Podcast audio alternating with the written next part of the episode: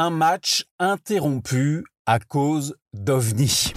Waouh Un truc de fou C'est un mystère encore non élucidé. Événement paranormal, hallucination collective, explication rationnelle malgré tout Voyons voir. Nous sommes en Italie, le 27 octobre 1954.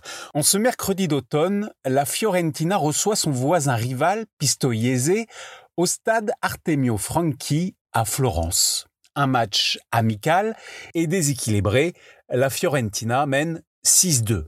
Quand soudain, à la reprise de la seconde période, les yeux des 10 000 spectateurs présents dans les tribunes quittent la pelouse pour regarder le ciel silence.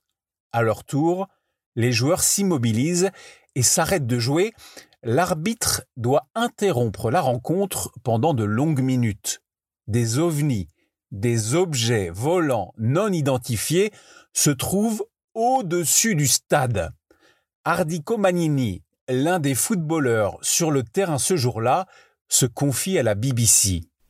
C'était quelque chose qui ressemblait à un œuf qui se déplaçait lentement, lentement, lentement.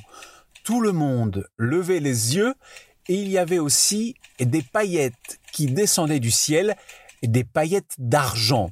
Nous n'avions jamais rien vu de tel auparavant. Nous étions absolument choqués.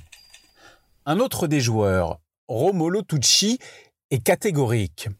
Pendant ces années, tout le monde parlait d'extraterrestres, tout le monde parlait d'ovnis, et nous en avons eu l'expérience.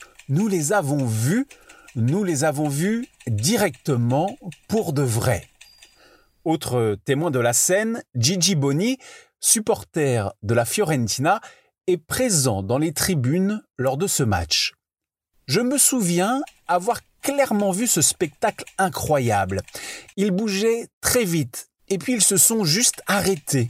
Tout a duré quelques minutes. Je voudrais les décrire comme des cigares cubains.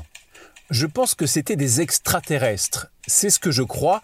Et il n'y a pas d'autre explication que je puisse donner. Pourtant, une autre explication est mise en avant. Des araignées en migration.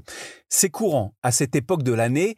Ces araignées sont agglomérées dans l'atmosphère et elles tissent des toiles pour se déplacer ce qui produit une substance étrange, une sorte de neige collante qui s'évapore rapidement.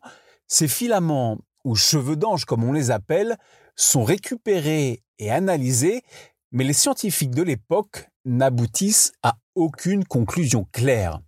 On n'aura sans doute jamais le fin mot de ce mystère qui, comme un bon vin de Toscane, plus il vieillit, mieux il se porte. Waouh Un truc de fou ta dose d'anecdotes sur l'histoire du football à retrouver en podcast sur Facebook, Twitter, Instagram et sur untrucdefoot.fr.